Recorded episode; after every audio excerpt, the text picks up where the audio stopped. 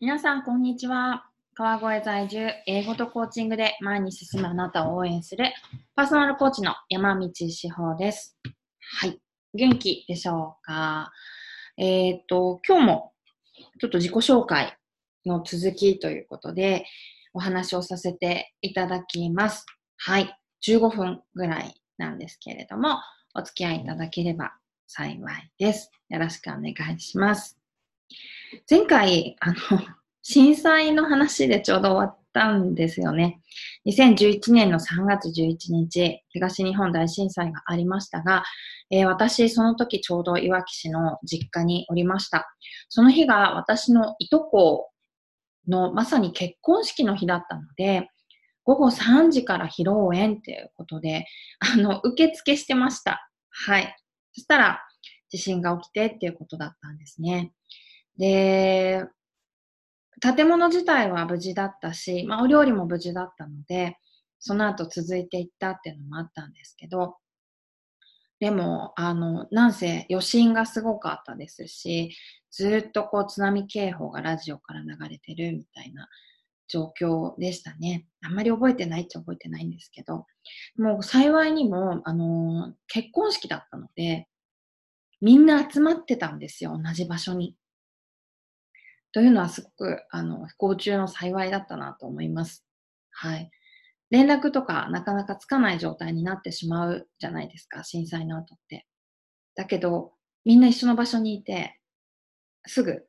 で、誰も怪我もなくっていうのがすぐ確認できたので、あの、ほっとしたことを覚えています。はい。まさに揺れている時、私、あの、当時、いくつだったんだろうな。80いくつのおばあちゃんにしがみついてましたね。はい。おばあちゃんを助けるって思いながら、あの、自分がおばあちゃんにこう、支えてもらっていたな、なんて、えー、今になった思います。で、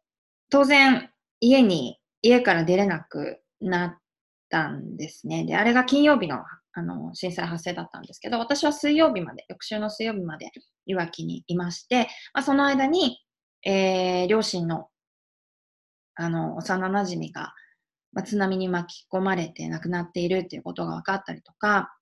あと、まあ、原発の爆発を福島のローカルのテレビでまさにリアルタイムで見てしまうとか、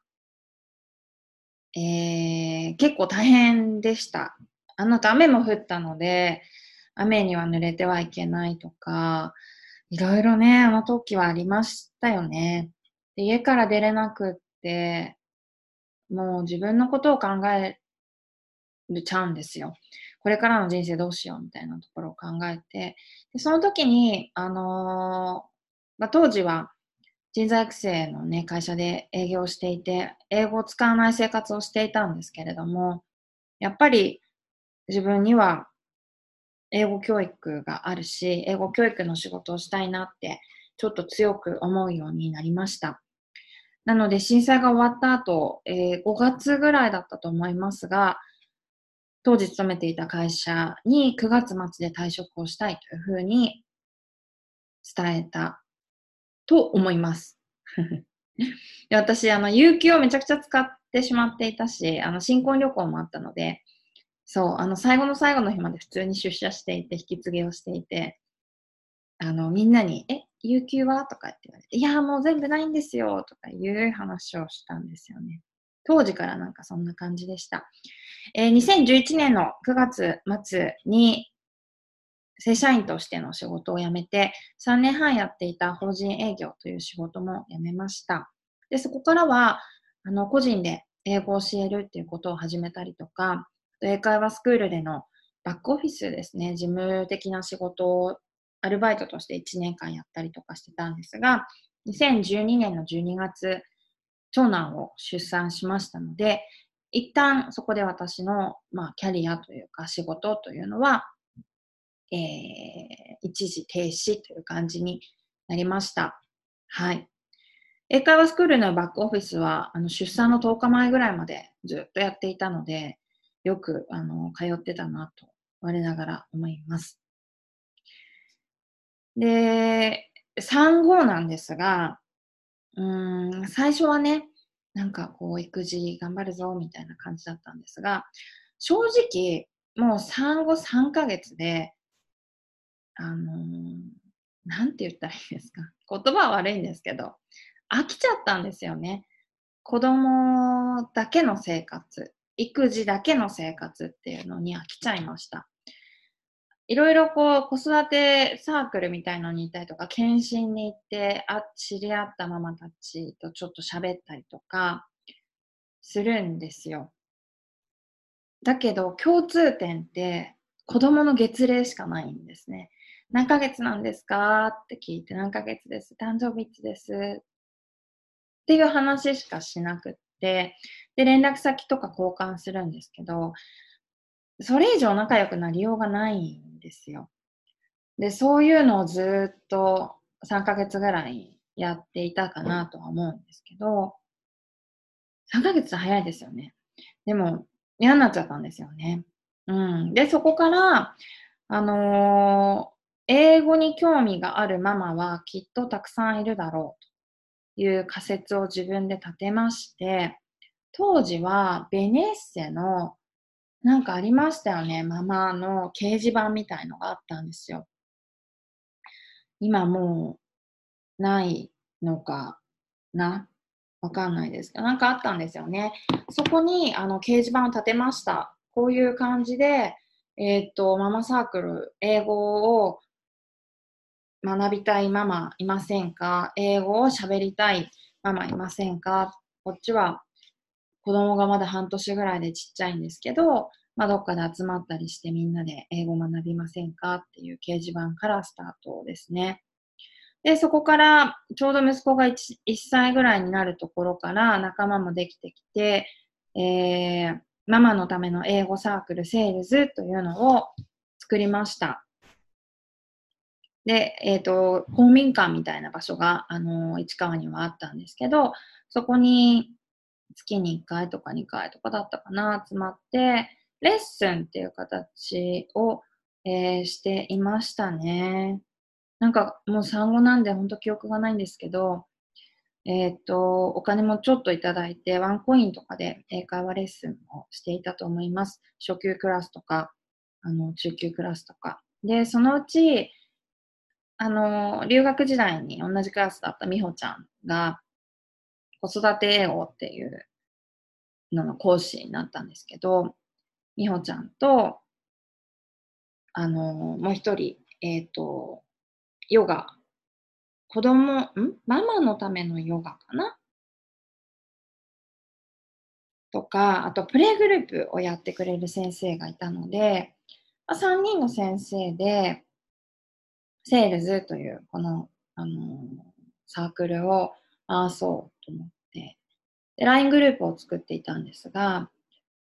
200いかなかったかな？ギリ200いかないぐらいでマックス、あの、LINE グループありましたね。で、そこにそれぞれの先生が、まあ、子育て英語レッスンとプレイグループと、あと私はママのための英会話レッスンっていうところで告知をしていくみたいなのを結構しばらくあの続けてきました。うん。市川で、あの、えママのための英語とか英会話とかのサークルは、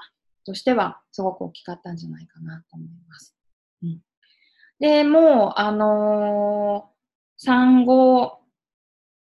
英語を使って仲間が欲しいっていうところと、あとはもう一つ英語で使って仕事がしたいというのが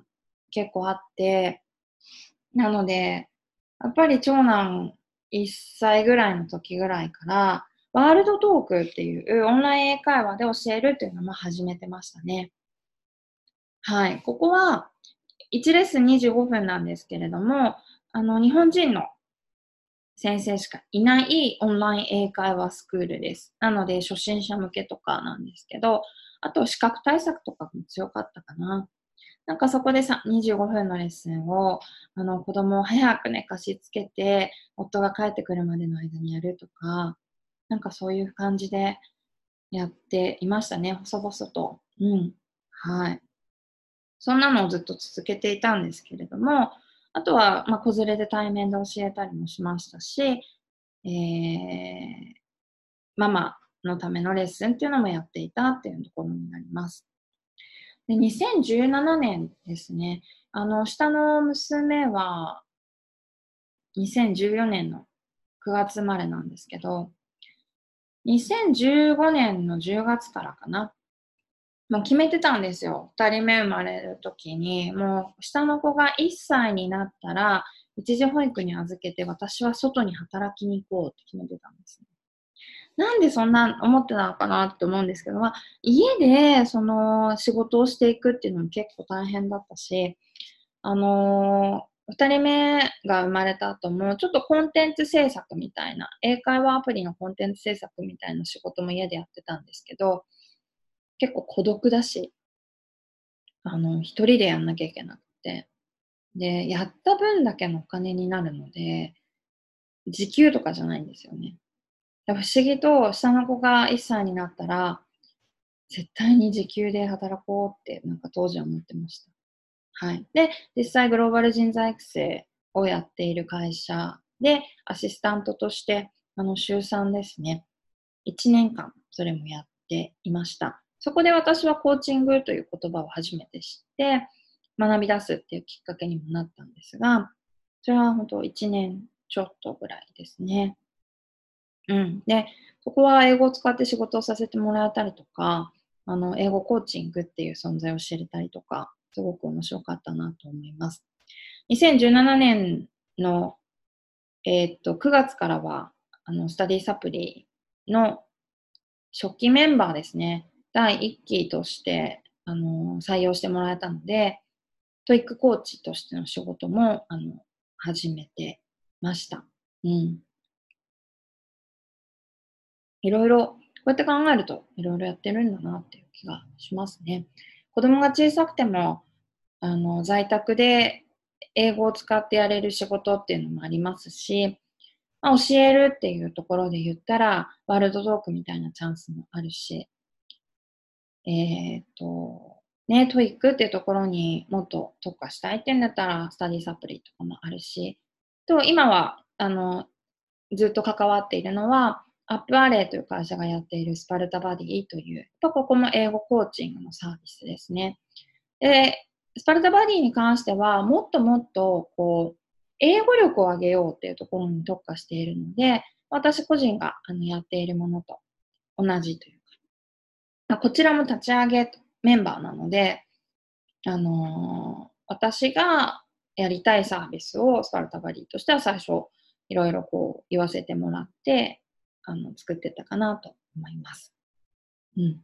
そんなこんなですね、えっ、ー、と、仕事の流れとかも、今までっていうのもそうでした。うん。今は本当に英語コーチとしての活動と、あとトラストコーチングスクールの認定コーチ、マザーズコーチングスクールの認定ティーチャーとしての活動がメインになっているんですが、とにかく面白い仕事ができているなと思っています。はい。で、これからなんですけれども、まあ、英語コーチっていうのがもっと増えたらいいなと思っているので、近日中ですよ。英語コーチになりたいと思っている人たちのための何かあの情報提供の場というか講座のようなものが作れたらいいかなとも思っています。はい。ちょっと最後、かなり駆け足ですが、あのー、最近のまあ、英語を仕事として使い出すっていうところについて今日はあの話をさせていただきました。うん。はい。